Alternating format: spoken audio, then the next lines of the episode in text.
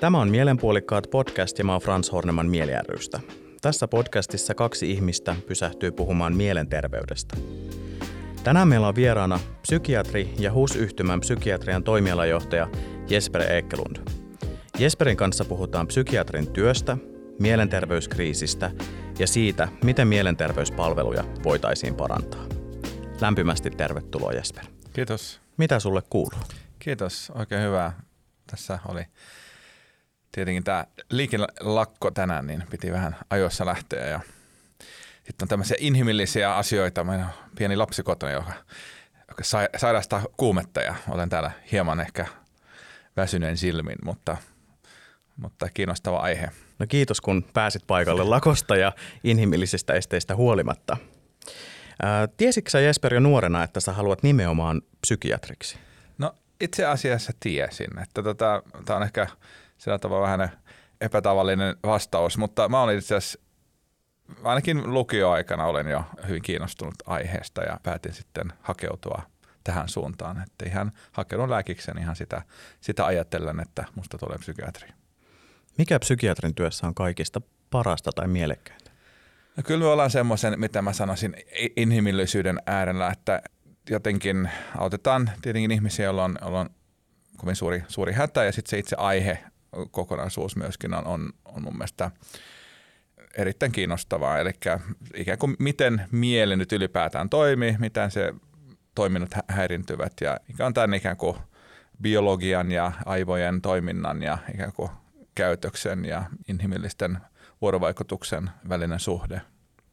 Sä toimit tällä hetkellä johtotehtävissä HUSissa. Teetkö sä edelleen potilastyötä? No mä teen ihan vähän, itse asiassa teen harvajaksoisesti päivystysvuoroja ihan sen takia vain, että säilyy, säilyy vähän ymmärrys siitä kentästä tai siitä palvelujärjestelmässä, mitä yritän johtaa. Yksi lääkärin keskeisimpiä työtehtäviä on tietysti diagnosointi. Ja mielenterveyden häiriöihin liittyvistä diagnooseista puhutaan nykyään aika paljon. Ihmiset pohtii, mikä oma diagnoosi voisi olla ja tarkastelee aika paljon omia tilanteita niiden kautta – niin kiinnostaisi kuulla psykiatrin näkökulmasta, että kerro kuulijoille, mikä diagnoosin tarkoitus on? Joo, tämä on erittäin tärkeä ja aika isokin kysymys. Eli, eli psykiatrinen tai psyykkinen oireilu ylipäätään on tota vaikeasti määriteltävissä, emmekä oikeastaan minkään oiren osalta tiedä tarkasti, että mistä se johtuu, eikä pystytä sitä ennustamaan mitenkään kovin tarkasti. Väestötasolla jo, jonkun verran, mutta yksilötasolla hyvin, hyvin vähän. Tiedämme, mitä on riskitekijöitä, mutta se ei silti muuta sitä asiaa, että se, mitä, miten ihminen käyttäytyy, mitä hän kertoo omasta, omista oireistaan, on se, mitä meillä on. Tällaiset erilaiset oirekokonaisuudet on sitten yritetty ymmärtää ja ryhmittää jonkinlaiseksi kokonaisuudeksi, joka kutsutaan sitten sairaudeksi tai diagnooseiksi. Ja, ja sehän on vain työväline. Minusta tämä on tosi tärkeää ymmärtää, että tämä on vain ikään kuin työväline, minkä avulla voimme esimerkiksi tehdä tutkimusta. Pitää tietenkin jotenkin niin määritellä kriteerit, jotta me voimme tutkia, mikä on vaikka mitä auttaa vaikkapa masennukseen. Se pitää tietenkin ensin määritellä, että mitä se, sit, mitä se ymmärretään. Ja, ja sitten tietenkin tarvitaan ikään kuin virallisissa yhteyksissä, tarvitaan etuuksien myöntämisessä ja erilaisten hoidon porrastuksen ja, ja sen tyyppisten asioiden eh, kehittämisessä. Eli ne on hyvin tärkeitä kyllä koko järjestelmän kannalta, mutta ne on kyllä vähän, voin sanoa melkein, että on saanut vähän liian ehkä ison roolin sillä tavalla arkipuheessa, että sehän ei muuta mitään. Se, että me otetaan tiettyjä oireita ja annetaan niille joku leima tai nimi, niin sehän ei muuta sitä oiretta niin kuin miksikään, eikä sen juurisyyttä miksikään. Voisin ehkä käyttää esimerkki. Mä puhun erään sukulaisen kanssa, joka ensin kertoi mulle jostain naapuripojasta, joka käyttäytyy hyvin haastavalla tavalla, oli hyvin vilkas ja semmoinen vaikeasti keskittyä ja, ja näin. Ja hän jotenkin kertoi mulle siitä ja vähän kysyi, että mikä se nyt voi olla ja näin. Ja joten hieman ehkä negatiivisen sävyyn sillä tavalla, että olipas hankala lapsi. Sitten hän pari viikkoa myöhemmin otti uudestaan yhteyttä ja kertoi, että hei, et voi, voi ei, että nyt sain kuulla, että hänellä onkin ADHD, että, tota, että mua hävettää, että mä, niin kuin, hän on sairas, että minä hän nyt ikään kuin puhun ikävästi jotenkin tästä hänen, hänen käytöksestään. Ja mä ihmettelin silloin, että että eihän, ei mikään ei ole tässä niinku muuttunut. Se on vain niinku leima tavallaan, siis se on vain niinku kattotermi näille, juuri niille samoille oireille, mistä hän just pari viikkoa aikaisemmin kertoi. Tarkoitan tällä, että, että, että joskus ihmisellä on taipumus, että kun ne saa sen leiman tai sen niinku nimen sille, niin se jotenkin ajattelevat, että sit se on, niinku, että se kertoo jotain siitä syntymekanismista tai siitä, että se on nyt joku eri asia – kuin ne, pel- niin kuin ne oireet. Mutta itse asiassa meidän psykiatriset diagnoosithan on vain sopimuspohjaisia kuvauksia jostain o- käytöksen niin kuin tason oireista. Eli vähän pitkä vastaus. Mun pointti on, että ehkä ne niin kuin, vähän turhaa niin kuin arkikielessä käytetään niitä diagnostisia leimoja ikään kuin ne selittäisi jotain tai niin kuin antaisi validiteetin tai jotenkin niin kuin hyväksynnän jollekin asialle itselle tai muille – sehän ei ole niiden tarkoitus, eikä ne toimi siinä, siinä mielessä. Että tota, niin, diagnoosit ovat hyvin tärkeitä työvälineitä, mutta ei tarvitse niistä sillä tavalla vuorovaikutuksessa niin antaa juurikaan niin painoarvoa. Siirrytään diagnooseista puhumaan mielenterveydestä ja erityisesti mielenterveyden tilasta Suomessa. Meillä on aika useita signaaleja siitä, että suomalaisten mielenterveys on ehkä heikentynyt tai ainakin tämmöinen oireilu on lisääntynyt ja kuormitus on lisääntynyt. Tiedetään esimerkiksi kouluterveyskyselystä ja Terveys-Suomi-kyselystä. Julkisessa keskustelussa puhutaan ihan mielenterveyskriisistä. Mitä sä ajattelet Jesper, ollaanko me kriisissä? Joo, nämä signaalit on tosi vakavia ja, ja huolestuttavia tietenkin. Mun mielestä tässä on tärkeää miettiä että mitä me niin kysytään, että mikä se, mikä, kuin mitä se vastaus kertoo, kun nämä, nämä raportit tavallaan lisääntyvät. Ja sitten on tavallaan hieman, osittain ainakin eri asia on sitten tämä varsinainen ikään kuin sanotaanko vakavien mielenterveyden esiintyvyys ja, ja diagnosoitujen häiriöiden esiintyvyys, joka on hieman tietenkin vaikeampi asia kysyä kuin pelkästään kysyä ihmisiltä. Ja siitähän asiantuntijat, epidemiologiset asiantuntijat ehkä on, on pitkään ollut ehkä sitä mieltä, että, että siinä ei tapahtunut mitenkään siinä tavallaan vakavammassa päässä suurta muutosta pahempaan samanaikaisesti, kun tämä niin itse raportoitu kuormitus ja oireilu lisääntyy. No nyt on tullut ihan viime vuosina ehkä enemmän semmoisia viitteitä, että, että ehkä siinä, siinäkin tietyissä ryhmissä, ainakin korona-aikana esimerkiksi nuorten naisten syömishäiriö, ihan diagnoositkin näyttivät lisään, lisääntyneen ja, ja tällaisia aika kapeita signaaleja kuin tiettyjä niin kuin diagnooseja. Ne on, se on sitten vielä ehkä huolestuttavampaa, että jos meillä oikeasti alkaa syntyä ihan diagnosoituja häiriöitä ja myöskin niitä vakavia häiriöitä, joilla on ihan toimintakyvyn ja kuolleisuuden näkökulmasta myös merkitystä. Mutta siitä huolimatta pelkästään myöskin se oiretaso on tietenkin hyvin huolestuttava itse koettu oireilu. Ja kyllä en tiedä, kyllä nyt ainakin, tai en tiedä, eikä kukaan varmaan muukaan tiedä, mutta se mitä tässä nyt huolestuttaa tietenkin on tämä korona tietenkin, ja nyt en, en puhu ehkä koronasta niin kuin siinä infektiotautimielessä, vaan siitä, miten yhteiskunta on siihen reagoinut, koulun sulkemiset ja, ja ikään kuin kaikki tällaiset vuorovaikutukseen ja inhimillisen kontaktin vaikuttavat toimenpiteet. Ja, ja sitten ei voi kyllä varmaan tästä aiheesta olla puhumatta tota, somen vaikutuksesta, että mitä, mitä se tekee. Se on tietenkin valtavan globaali ihmiskoe siinä mielessä, että erittäin nopeita muutoksia, joka kukaan ei etukäteen ole sillä tavalla arvioinut, että mitä se sitten tekee, erityisesti nuorten mielenterveydelle No nuorten mielenterveydestä puheen ollen, niin nuorten itsetuhoisuudesta on puhuttu, tai ylipäänsä itsetuhoisuudesta aika paljon myös mediassa. Tässä viimeisimmässä kouluterveyskyselyssä itsetuhoisia ajatuksia raportoi noin 40 prosenttia nuorista vähintään kerran ja toistuvana reilu kuudesosa nuorista. Mitä sä ajattelet näistä luvuista, kun sä peilaat just tähän, mistä äsken keskusteltiin? Mistä tämä nuorten itsetuhoisuus voi johtua? Joo, eli se, että, että mieleen joskus käy ajatus itsensä vahingoittamisesta on tietenkin huolestuttava ja, ja, ja vakava, vakava asia. se on kuitenkin hyvin yleistä ja se on ollut myöskin aikaisemmin mm, yleistä, varsinkin että jossain vaiheessa elämän aikana tulee tällaisia ajatuksia. Se on sitten hyvin tärkeää, että millä intensiteetillä ja millä ikään kuin intentiolla ihmisellä on, on näitä. Että se pitää ehkä vähän pikkasen syvemmin mennä siihen, mutta, mutta totta kai onhan se aina, aina vakava, vakava asia, josta kannattaa puhua. Ja ehkä mä tässä sivulauseessa mainitsen kuulijoille, että kannattaa ja saa aina kysyä. Se on itse asiassa hyvin tärkeää, että aina tulee kohdatuksi. Mutta, mutta sitten tietenkin esiintyy. Tässä on sama, sama asia, sama kysymys tietenkin, että kuinka paljon se sitten näkyy ikään kuin itse tuhossa ja tekojen osalta ja sitten kaiken tärkeämpää tietenkin se itsemurha kuolleisuuden näkökulmasta. Eli nämä on tavallaan eri ilmiöitä tietenkin, jossa tavallaan itse, itse toteutettu itsemurha on tietenkin kaikkein harvinaisin ja, ja, ja tietenkin traagisin ja, ja tietenkin ne muut on sitten, muut on sitten yleisempiä. Sehän ei näy valtava, valtavana niin kuin muutoksena niin kuin lisääntyneinä itsemurhina, jos me sitä niin kuin lähdetään siitä onneksi. Totta kai me sitä tarkasti seurataan. Sehän voi olla, että se tulee myöskin viiveellä tietenkin, jolloin, jolloin pitää olla tietenkin hereillä.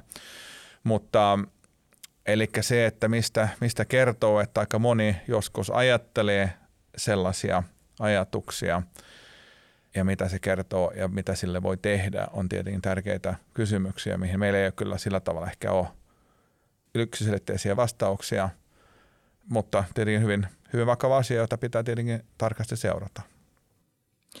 Ja itsetuhoisuus tietysti on tosi monitekijäinen ilmiö, mihin vaikuttaa tosi lukuisat eri asiat ja sen takia se on myös myös aika niin kuin hankala, hankala purkaa asiantuntijoille. Ehdottomasti.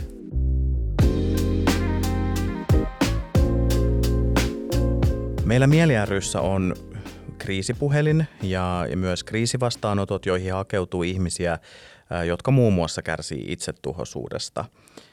Ja osa henkilöistä, jotka meihin on ottanut yhteyttä, on sanonut, että he ei halua mennä – päivystykseen, koska heistä tuntuu, että he eivät saa sieltä apua.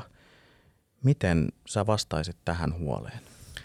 No tämä on mulle, mun täytyy sanoa suoraan, että tosi jotenkin yllättävä kokemus.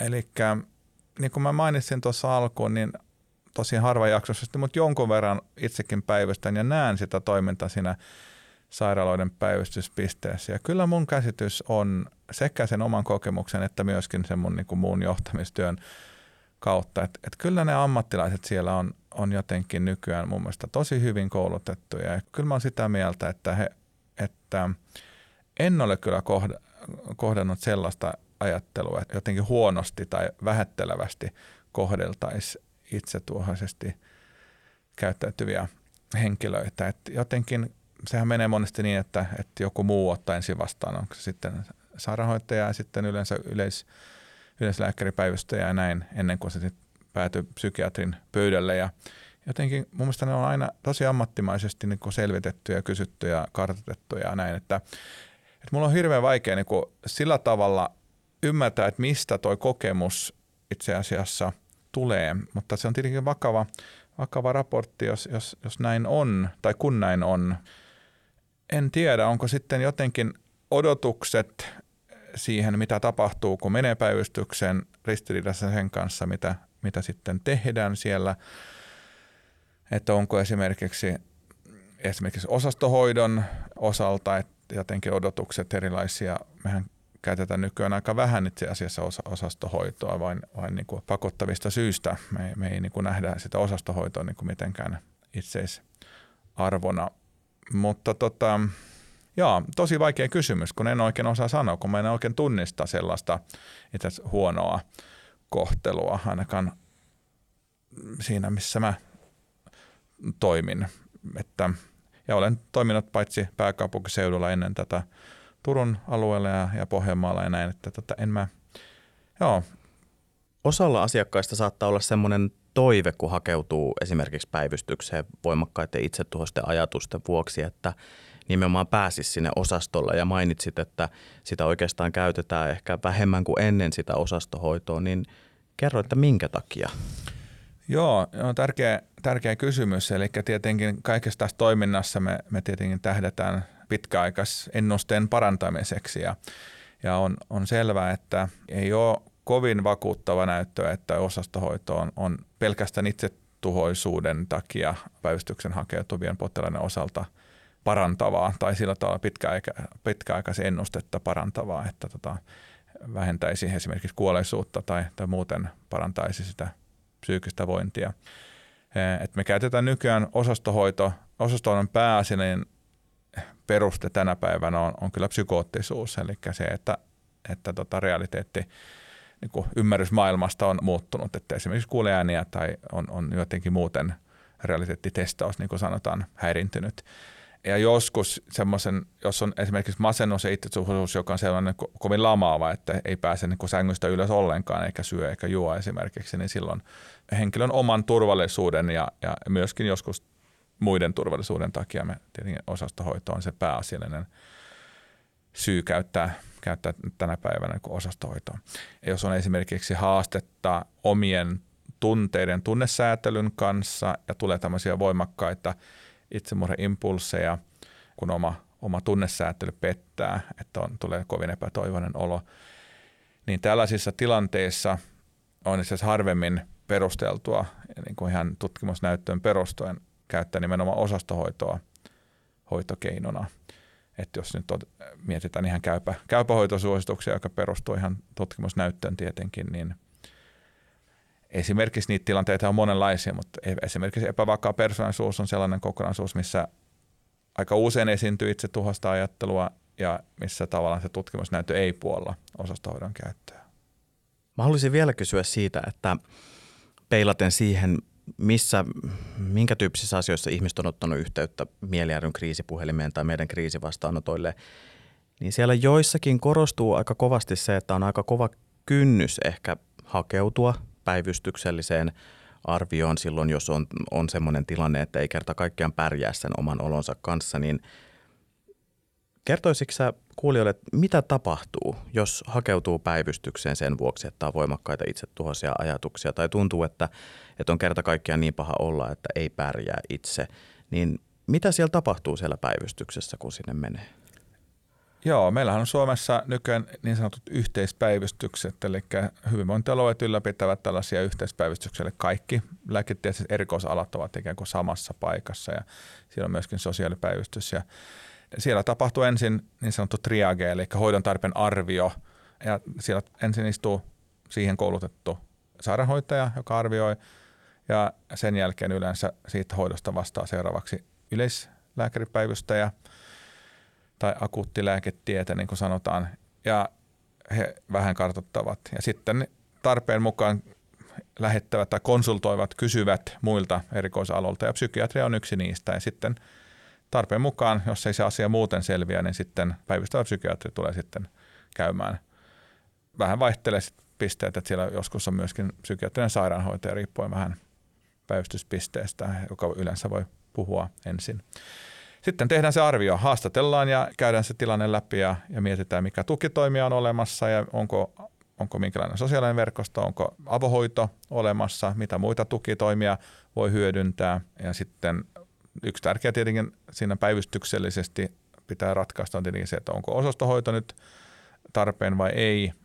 Ja sitten monesti yritetään saada, jos ei ole valmiina ja, ja selvänä jo se muu kontakti, että se onko se sitten niin psykiatrinen avohoito, onko se joko yhteys johonkin muuhun palveluun, niin se yritetään saada sitten siinä jotenkin kuntoon tai suunniteltua siinä, tai ainakin se tieto, että mihin sitten pitää olla yhteydessä ja näin.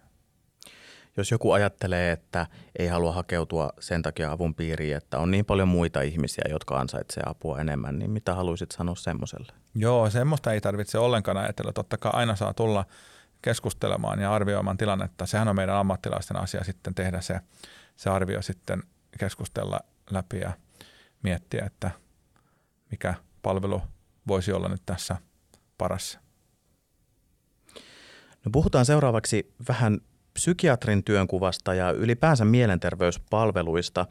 Sä oot Jesper kommentoinut, että psykiatrien työnkuva Suomessa vaatii radikaalia muutosta, koska työaikaa kuluu liikaa esimerkiksi Kelan vaatimiin lausuntoihin.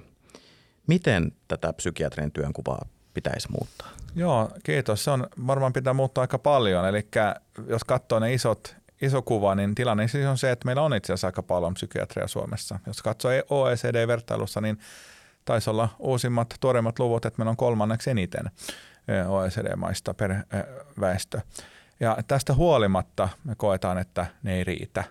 Niin miksi, miksi näin sitten on? Ja jos oikein katsoo, laskee yhteen hyvinvointialueiden kaikki julkiset psykiatrin virat, niin itse asiassa niitä on paljon enemmän kuin psykiatria, vaikka psykiatria tosiaan on aika paljon.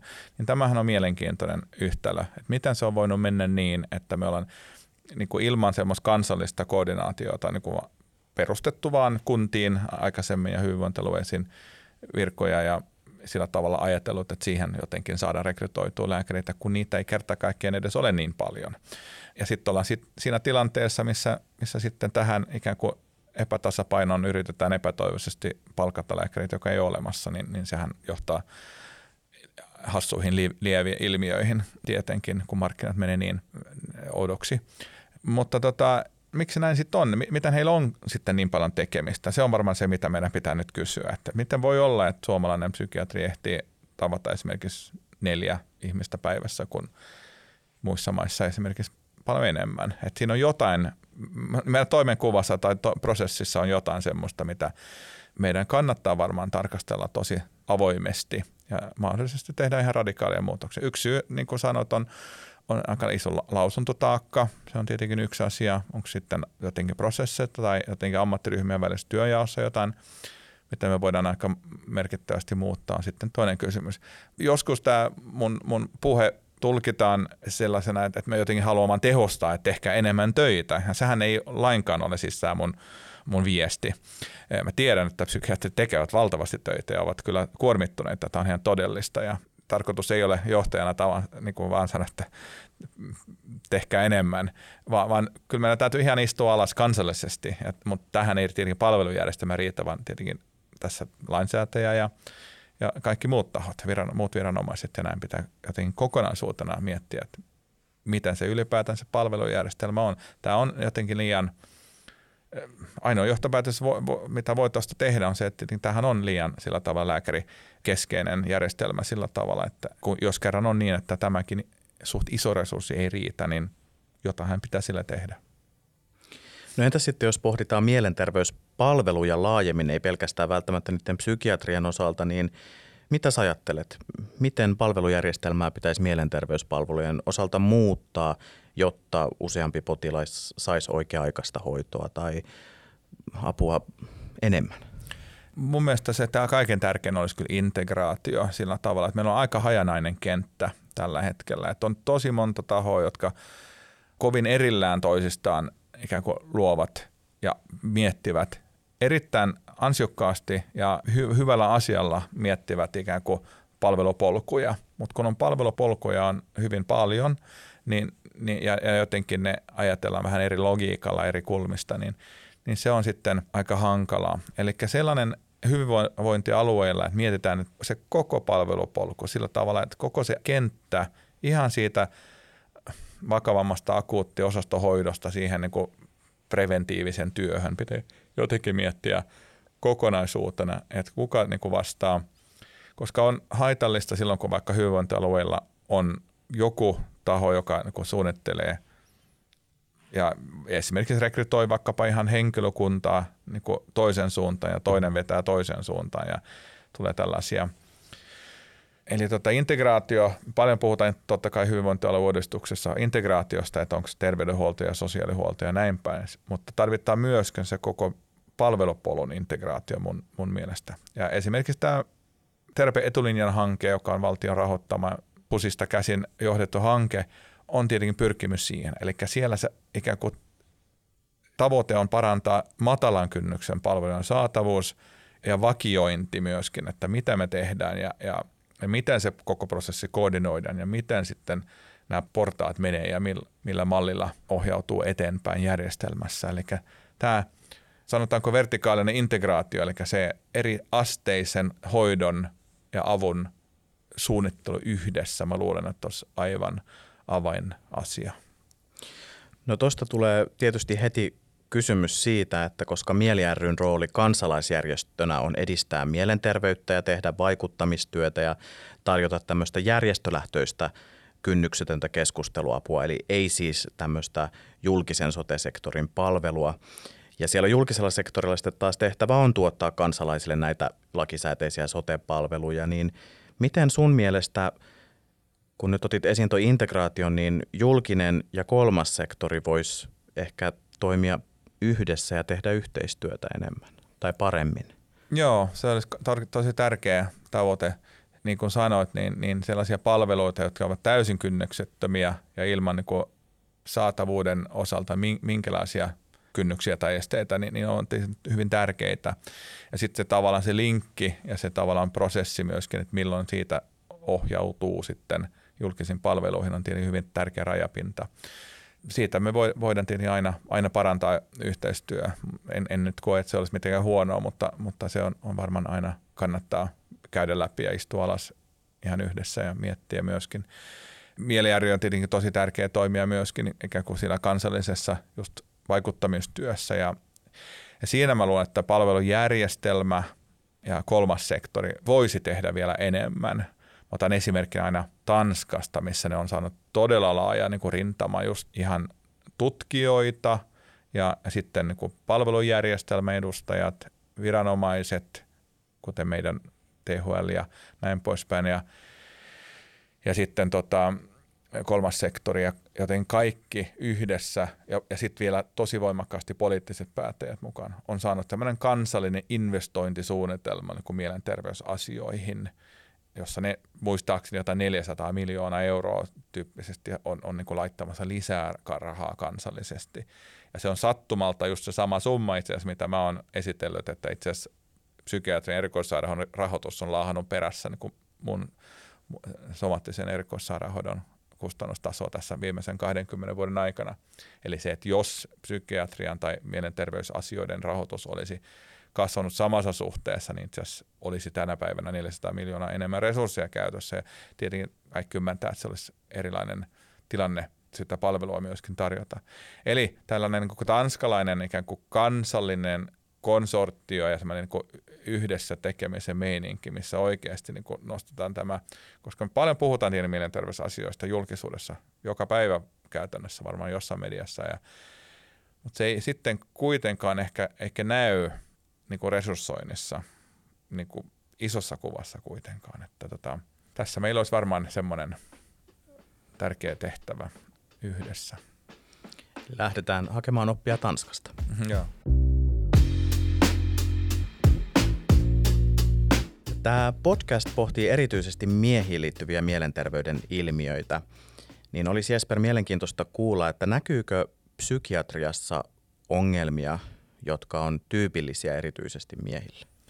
No, no kyllä, kaikkein vakavimmat mielenterveyden häiriöt, kuten esimerkiksi skitsofrenia, hän on monesti vähän yleisempiä ja myöskin oirekuvaltaan vähän vakavampi miehillä, että se on kyllä tietenkin aivan totta. Ja sitten tietenkin itsemurha kuolleisuushan on, on ehkä se kaiken traagisin ikään kuin mittari mielenterveyden ongelmista ja, ja siinähän miehet ovat pitkään tehneet valtavan paljon enemmän – itsemurhia paljon jopa 2-3 kertaa enemmän kuin naiset ja se on tietenkin hyvin vakava. Onneksi siinähän on se erittäin myönteinen trendi, että erityisesti miesten itsemurhat ovat vähentyneet tosi paljon jo vielä 90-luvulta niin lähtien, melkein aika tasaisestikin.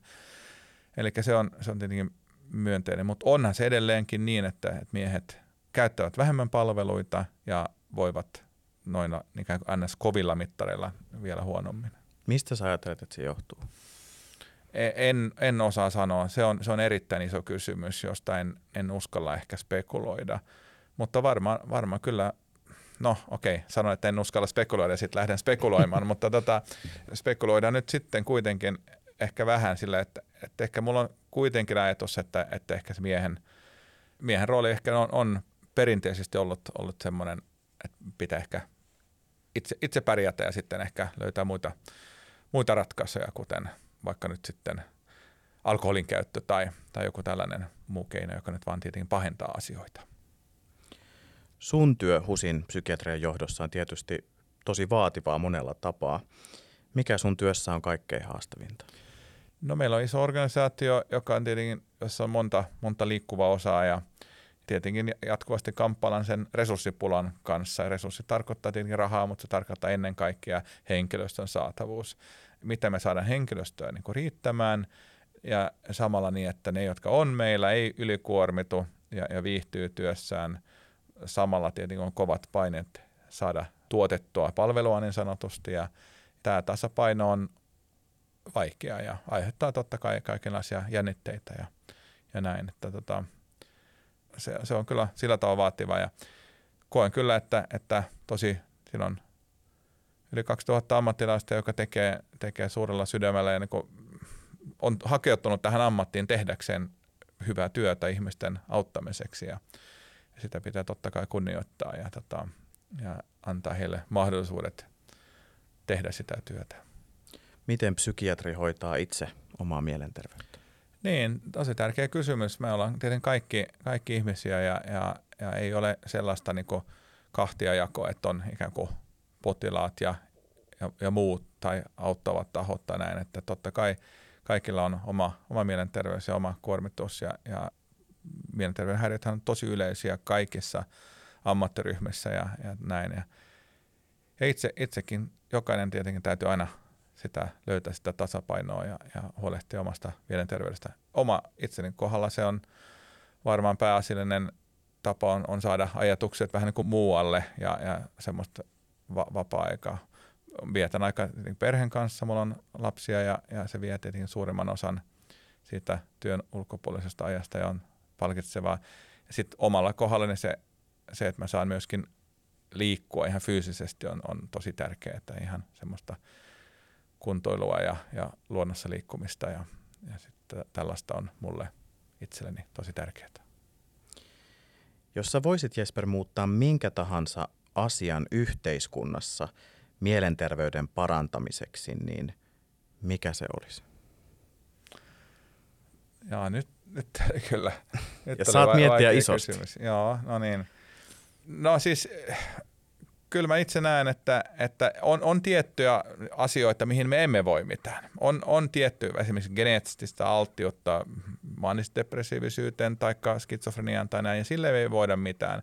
Mutta tavallaan se, että sitten kun nämä tulee, niin kuin aikaisemmin tästä puhuttiin, niin kuin ihmisten yleisestä pahoinvoinnista niin kuin oiretasolla, niin, niin siihen mä kyllä ajattelen, että sellainen niin kuin kyllä se inhimillinen kohtaaminen varmaan on semmoinen aika oleellinen ja keskeinen. Ja, ja niin kuin toisen, niin kuin se, että ihmisillä on joku, joka välittää ja kuuntelee ja aidosti tuntee tulensa kuulluksi ja nähdyksi, on kyllä varmaan meille kaikille tosi oleellista.